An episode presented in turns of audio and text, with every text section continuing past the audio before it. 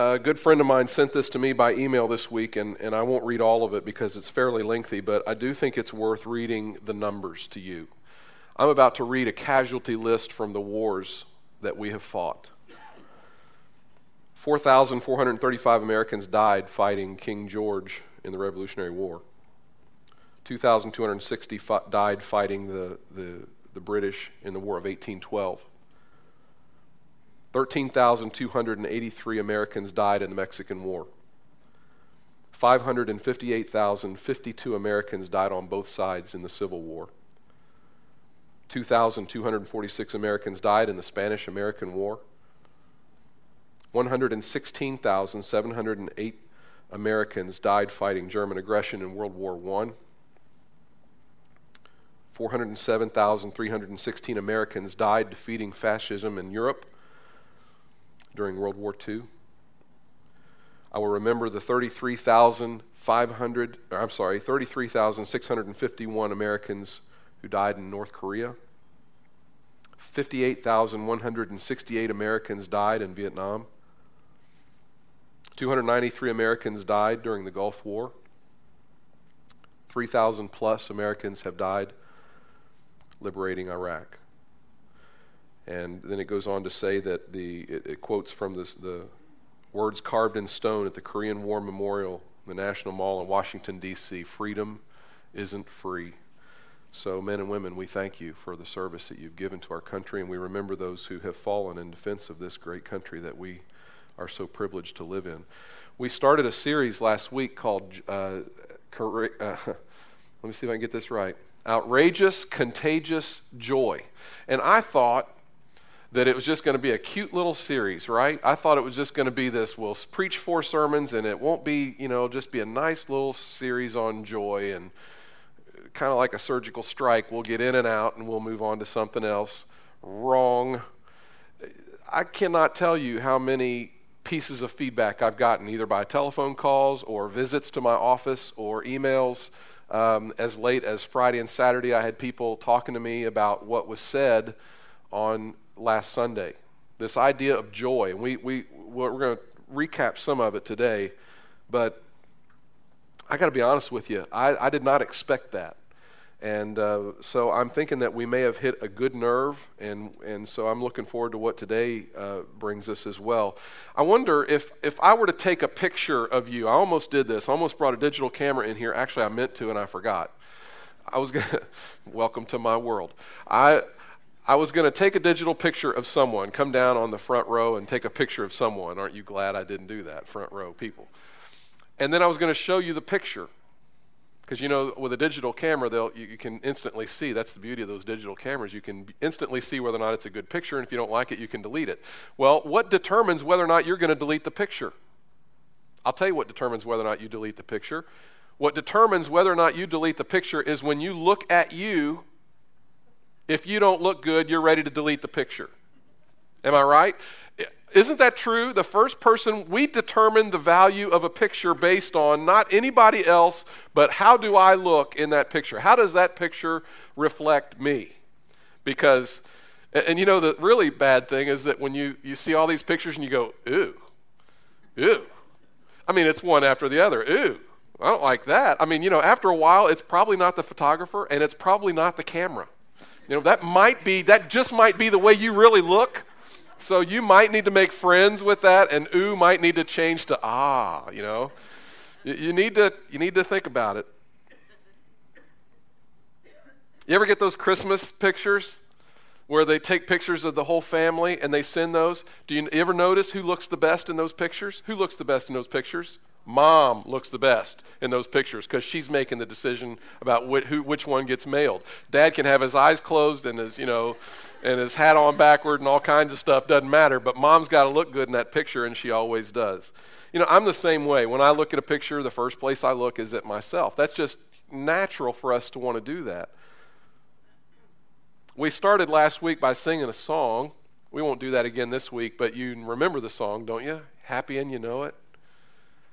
Isn't it amazing how you grow up and you, you that song? It, it, it's you know it's it's just a song, but really it it it does I don't know that, that us singing the song really drives home that mentality in our minds, but we grow up with that mentality.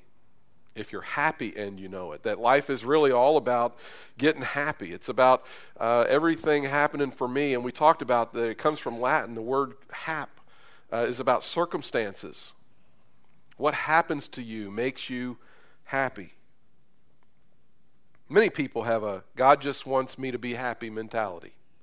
They go through their whole life and, and they're disappointed because they've really bought into the idea that, well, God just wants me to be happy.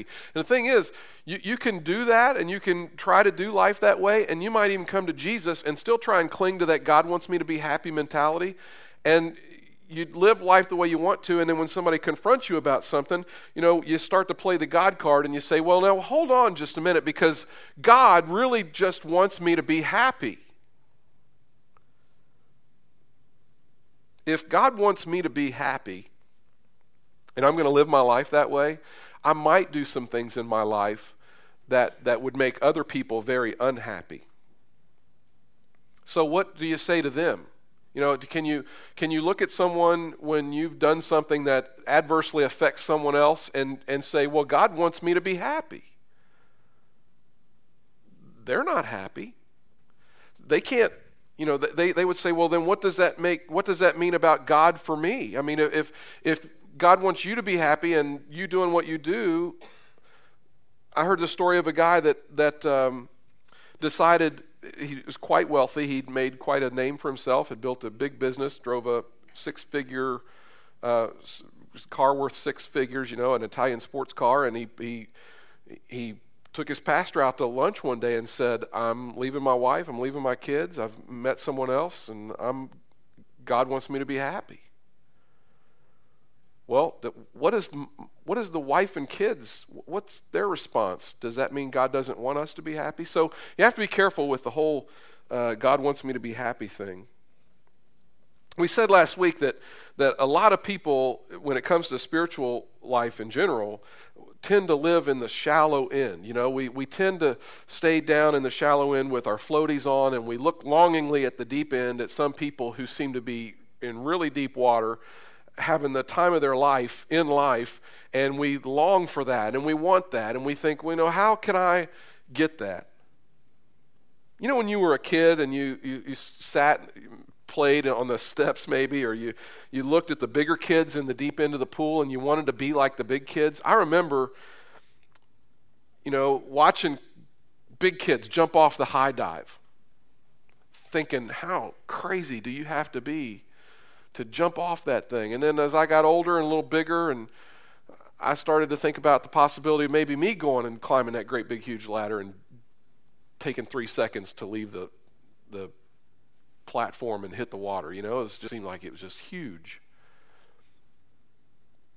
And then finally, one day, I got up enough courage to get out of the shallow end and walk down there where the big kids hung out and wait my turn at the ladder and climb up that ladder and get on that high dive. And everybody was looking at me, and I summoned the courage to finally jump, toes curled over the edge, you know, and you just look around and you, the wind blows harder up there you know i mean everything's intensified and but i jumped off and i remember when i came up out of the water i remember you know this this mentality this idea of oh i'm not ever going to the shallow end again i mean this is where it's at this is now i'm cool now I, I could jump off the high dive i mean that's what we all want we want to be in the deep end and yet we'll stay in the shallow end a lot longer than we should, with our floaties on. Some of you probably have kids right now that probably need to learn how to swim, but they're afraid. And at some point, pretty soon, you're going to start to push them a little bit to, come on, we've got to teach you how to swim. You need to learn how to swim, and you'll, you'll push them that way. And, and, and uh, the whole idea is get the floaties off so that they can go enjoy the deep end of the pool, and so that you can really breathe a little easier, too, truth be told. God wants us to live in the deep stuff. And He knows we're going to be happy, and He knows that there are going to be moments of happiness. Moments of happiness. Joy is something deeper than happiness, though. And It's something that's really hard to define. We talked about last week that joy is life to the excess, that it is about tranquility of the soul. And I can talk like that and say things like that, but that that really does not do it for you. I mean, that doesn't really complete a picture of what joy is for you. I think sometimes it's easier to talk about what joy isn't. You know, you, when, you're, when you are in joy, it's really hard to explain to somebody what that is like. You can be going through a very difficult time and still be in joy. And someone was, you know, it's the kind of the, the, the idea of I've seen people go through horrendous things in hospitals, and you get all different kind of mentalities in a hospital I, have told you before about the family that I saw lose two little male children, babies. Uh, one was five months, one was 15 months to the same rare blood gas disease. I mean, it, it devastated their family, but every time we went to the hospital, we would pray with them, and there was this light in them. It was joy.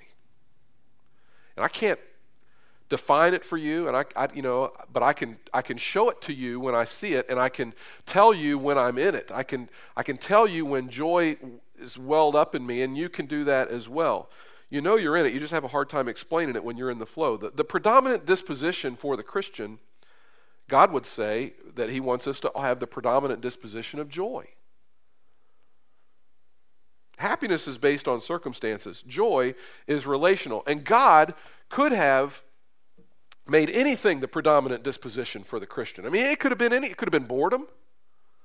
It, it could have been depression or solemnness or predictability. It could have been all kinds of stuff. But that's not what God just determined would be the thing, the overriding disposition for the Christian. We choose careers and spouses and friends, churches based on the joy quotient. But most of the time, we're really just messing around with happiness and we're not really pressing to joy. Paul wrote a book called Philippians, and it's all about outrageous, contagious joy. 14 times in the book of Philippians, he references this word. We're going to look at joy today, and Paul talks about joy. And like I said, it's easier. Sometimes it's easier to talk about what joy isn't than it is to talk about what joy is. Uh, Paul wrote this letter. He was chained to a member of the Praetorian Guard, uh, the, the Roman Praetorian Guard. He was, he, was, he was under arrest. Church history tells us they were the best, most well trained soldiers of their day. They were elite men. Paul thought he would go to Rome as a preacher or a pastor. he ended up going as a prisoner. It's kind of odd. Have you ever done something or ended up doing something? Maybe you did that with your life. You ended up doing something with your life you never really thought that you would do. Or you, you, are doing something in life that you never really thought you would do. I mean, I, I, there's people that are in this room right now that I could call out and I could say, you know, they're doing something that I'm sure 10 years ago they did not think they would be doing. Doing stuff for God that they 10 years ago never dreamed because God never crossed their mind 10 years ago. Now, every day they wake up and one of the first thoughts they have is, you know, doing this thing that I do for God. The Bible says God uses all things, sometimes even bad things, negative things. We, we, you know, we are so quick to label something bad. We're quick to label death bad. Here's what I've come to understand God has not one ounce of trouble with my death at all if He gets glory. I mean, that's an easy trade for God to make. Brett Wilson dies, I get glory. God says, I'll take that. I'll take that. We would, we would think about death and we would say, well, death's bad. It's always bad. God would say, no, not if it's in exchange for my glory. See, we don't often think that way. The Bible says God uses all things, good things, bad things. Remember, we, we all have problems. Romans 8:28 and we know that in all things God works for the good of those who love him who have been called according to his purpose. When we do what God wants us to do, we are going to have joy. So God really isn't as much concerned about us being happy. I know that's a big deal to us. We pursue our happiness all the time. We've got to get to the place where we understand God's mindset on this thing, and God's mindset is your happiness not nearly as important to me as joy. We get all concerned about being happy. God gets all concerned about obedience. And He says, When you are obedient to me, you will have joy. You can take that to the bank. When you're obedient to God, you are going to experience joy. It's, it's no, there's no question about that. Paul was obedient, and yet he found himself in chains, and he writes this letter, and 14 times in this little letter, he references this word joy.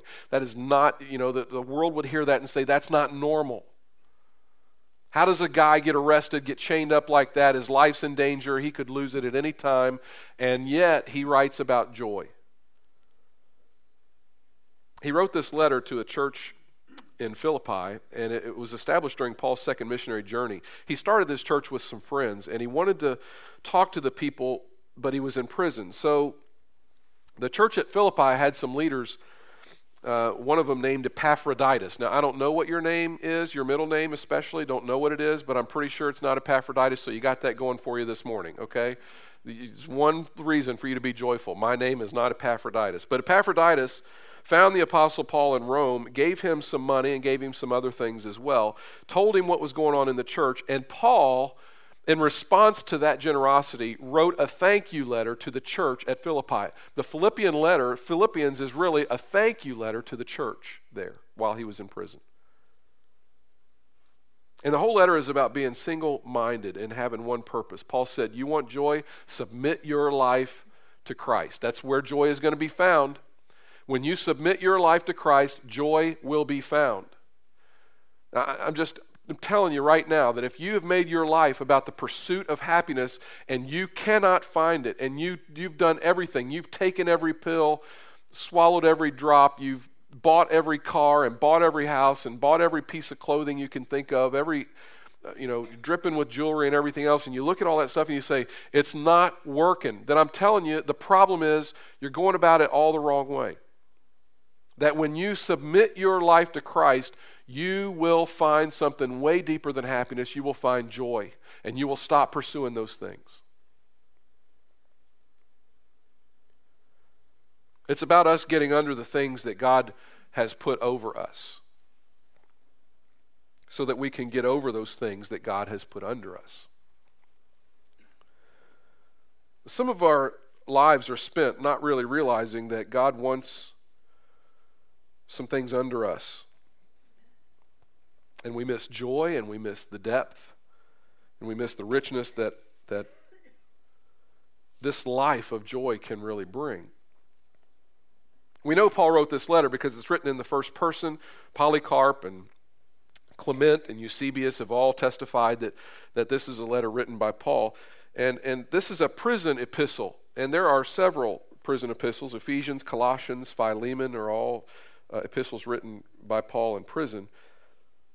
But, but in Philippians, he talks about outrageous, contagious joy.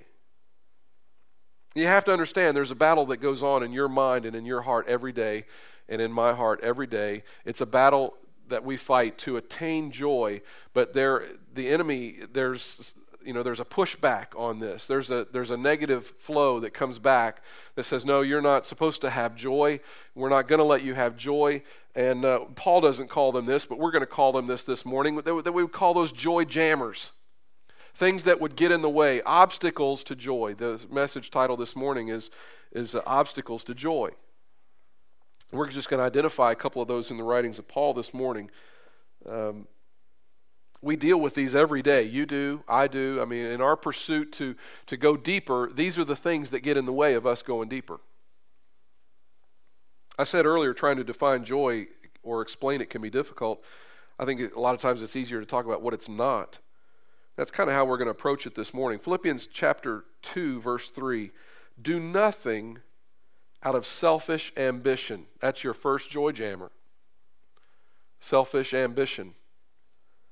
I heard, in preparation for this message, I heard a preacher tell the story about taking his twin three year old boys fishing in Texas for perch.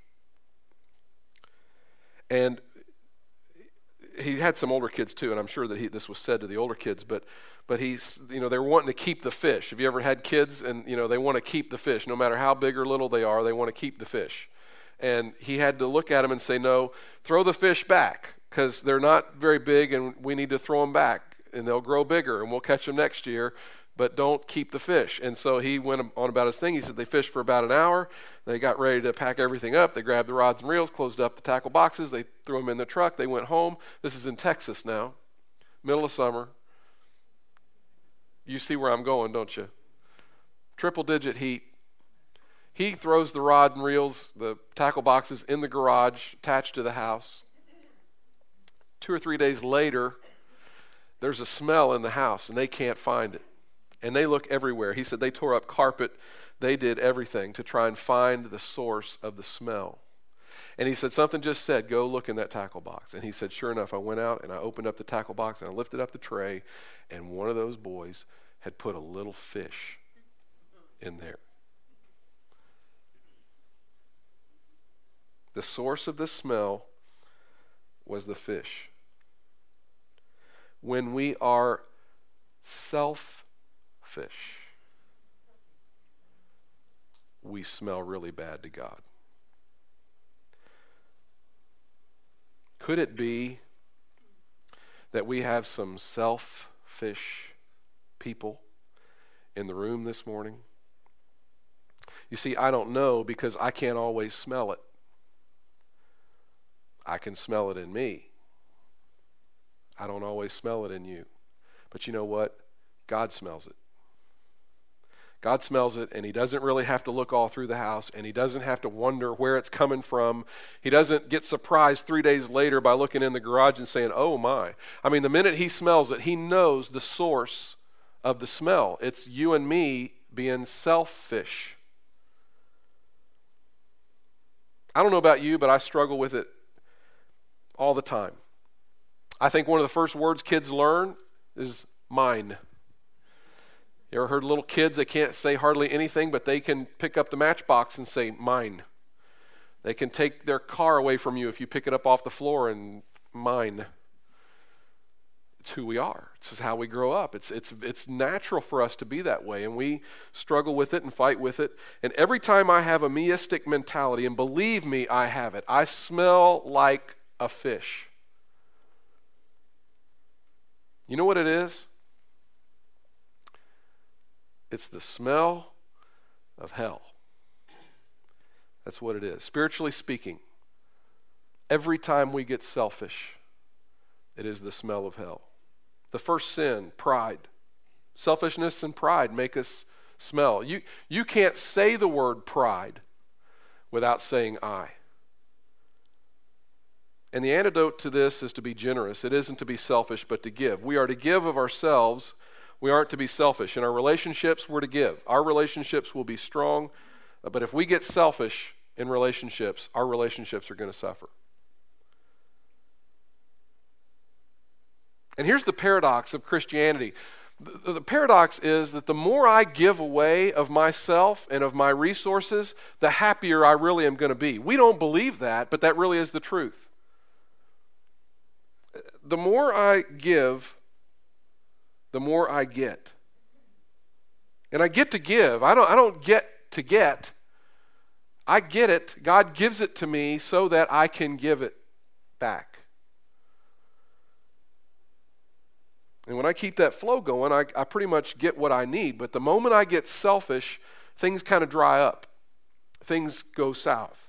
Relationships sour. You know, problems occur.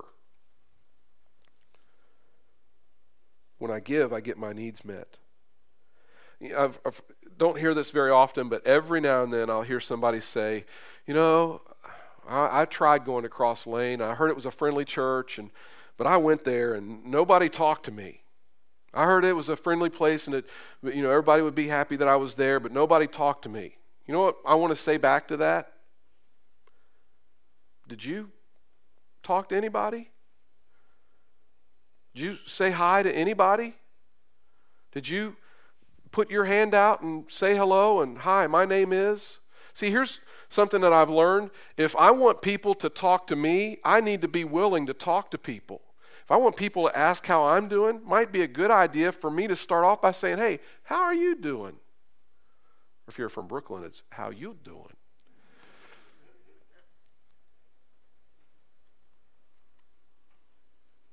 I want to share a little bit of my life, I need to be willing to let somebody else share a little bit of their life. If I want questions asked about me, I should ask questions of other people. So when I give myself away, I end up receiving the deep needs of my life. That's what, that's what spiritual maturity really is all about. It's about getting, it's about uh, denying this whole idea of greed and give me, give me, give me, and, and, you know, I want this and I want that and mine. That's, you know, we, we say about our kids that they're beginning to mature when they don't say mine all the time, right? And yet, spiritually speaking, we go around all the time saying mine, mine. And God's saying, you know, when you stop doing that, I'll be able to call you spiritually mature. But until that time, you're still a baby. It's time to grow up. You can't go around all the time saying mine. It's kind of like we, we had some baby birds last spring. We had a robin build a nest right in our uh, kitchen window. And we were able to watch her come and go. And, and man, the minute they even got those little baby birds got any inkling of an idea that mom was around with a worm in her mouth, I mean, the mouths opened up. You could just see them you know, they'd try and push themselves to be the tallest and the loudest, and it was amazing the noise that they made. You know what? We sound like that many, many times. Selfishness, vain conceit, selfish ambition, joy jammer. James 3:16 says for where you have envy and selfish ambition there you find disorder and every evil practice. You know, I talked about taking that picture and how, you know, you would look at the picture of you first. It's just so natural for us to do that. That's really who we are. It's a part of our fallenness, it's a part of our selfishness. 2 Corinthians chapter 2 verse 14, but thanks be to God who always leads us in triumphal procession in Christ and through us spreads everywhere, get, get this, the fragrance of the knowledge of him. So it's time for us to wake up and smell the fish. It's time for us to find it in ourselves. We need to have the sweet aroma before the Lord. Verse 15 For we are to God the aroma of Christ among those who are being saved and to those who are perishing. I saw a shirt. I've heard this illustration many, many times in different ways. In fact, I had somebody walk out of church Sunday and say something very similar to me uh, uh, as to what I'm about to say to you. But I saw this on a shirt word was joy written in an acrostic, and it said Jesus, others, you. It's a really pretty good way to approach joy. If you want joy, that's how you're going to get it Jesus, others, you. You want to swim in the deep end? It's simple Jesus, others, insert your name. So, as you think about your spiritual life and you think of your relationships and your resources and your prayer life and your career, what does God smell? Does He smell selfishness or does He smell a sweet aroma that you put off as you basically go through your life looking to give, looking to, to bless somebody else in some way, looking, to, looking out for somebody else? Or are you others are you other centered or are you me centered? Because if you're me centered, that's a joy jammer. Paul talks about another one in, in uh, verse 14 of chapter 2. Let's use this word. Let's use the word bitterness. Bitterness. What is bitterness? It's a kind of anger, and there really are two kinds of anger. There's a, there's a hot anger that we, you know, we would call temper. Someone pulls out in front of you and challenges your every ounce of spirituality you have. My preacher used to say, if you want to test your spirituality, get on the interstate and drive through Cincinnati. You'll find out if you're spiritual or not. There's hot anger, and we're all pretty familiar with hot anger, and we've all probably shown our hot anger from time to time. Then there's a cold anger, resentment turned inward. I'm going to ice you out. And this really, I think, is the one that causes the most trouble for people bitterness. That guy ripped me off. That deal went south. My coach did this to me. My spouse said that to me. In this week's Sports Illustrated, this past week, there's an article about a guy, I don't know if you remember, a guy named Cecil Fielder used to play for the Detroit Tigers, used to hit moonshot home runs. I mean, this guy, big old dude, he used to just crush the ball. He's got a son now that has grown up and is as big as he was, and he plays for the Milwaukee Brewers, and he's a big home run hitter and a great hitter, is a, going to be a really good ball player. But the article was all about the fact that three years ago, they got into an argument and they haven't spoken since. Dad has to pay for a ticket to go watch his son play ball. Because there was a, a, divorce and things got said and this one said this and this one said that and we selfishness happened and and you know i'm going to feel better if i can get this off my chest and i'm going to say it and things get said and then silence. We look at our spouse and our manager anybody we get mad at and we just freeze them out bitterness. Look at verse 14 of chapter 2 in Philippians. Do everything without complaining or arguing. Show me somebody that complains and argues, and I'll show you somebody with bitterness issues. Show me somebody that, that argues and complains all the time, and I'll show you someone who has resentment turned inward. They're bitter. Frozen resentment. Show me a, a, a spouse or a teacher or a pastor anybody, and I can show you somebody who will struggle from time to time with bitterness. Marriages really have to be aware of this because bitterness, this resentment turned inward, can just destroy a marriage. Marriage is sometimes not the easiest thing. Mo- married people, raise your hand if you're married. Let's represent this morning, okay? You understand what I say marriage can bring out the best in us, right?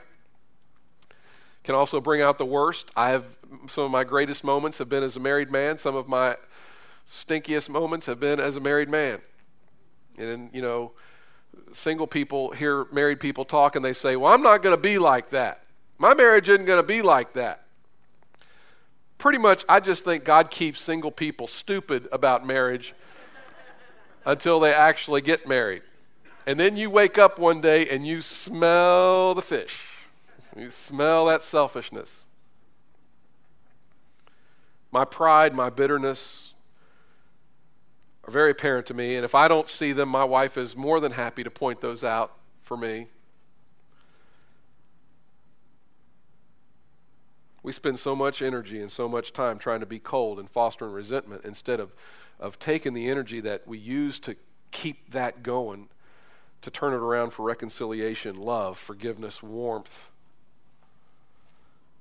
connectivity. Hebrews 12 15. Listen to this. This comes out of the Living Bible. This is really a neat translation. Watch out. The original language meant watch out. That no bitterness takes root among you, for as it springs up, it causes what you see what it says? It causes what? Deep trouble, hurting many in their spiritual lives. It's another joy jammer false evidence appearing real. False evidence appearing real. Do the acrostic. False evidence appearing real. Fear. We get afraid. I deal with fear, so do you. I deal with bitterness, so do you. I deal with selfishness, so do you. Philippians chapter 1, verse 20. I eagerly expect and hope. Keep in mind, he's in chains I will in no way be ashamed, but will have sufficient courage, so that now, as always, Christ will be exalted in my body, whether by life or by death. For to me, to live is Christ, and to die is gain. There is this really cool thing on the internet. It's called Google Earth. How many of you know what I'm talking about when I talk about Google Earth?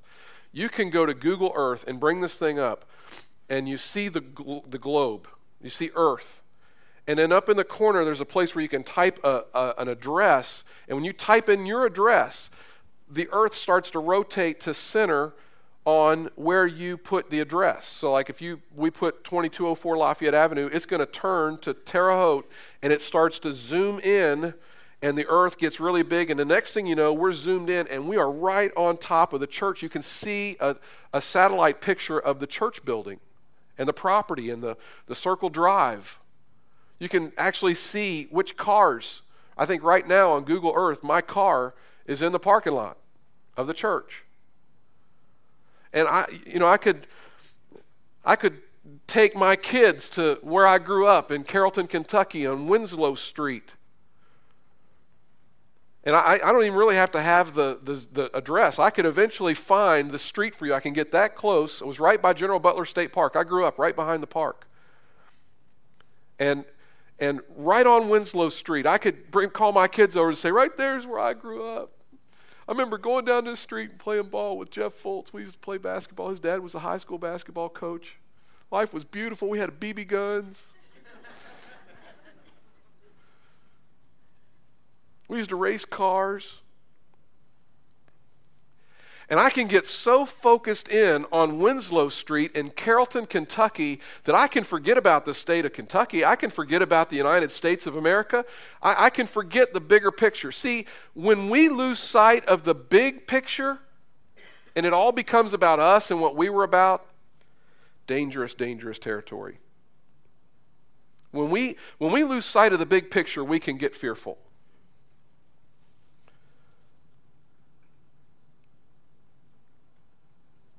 We start talking about well, what if this happens I, you know what if that happens i talked to somebody this week and they said man i'm a worrier i said you realize half what you're worrying about you can't do anything about the other half's never going to happen what are you worried about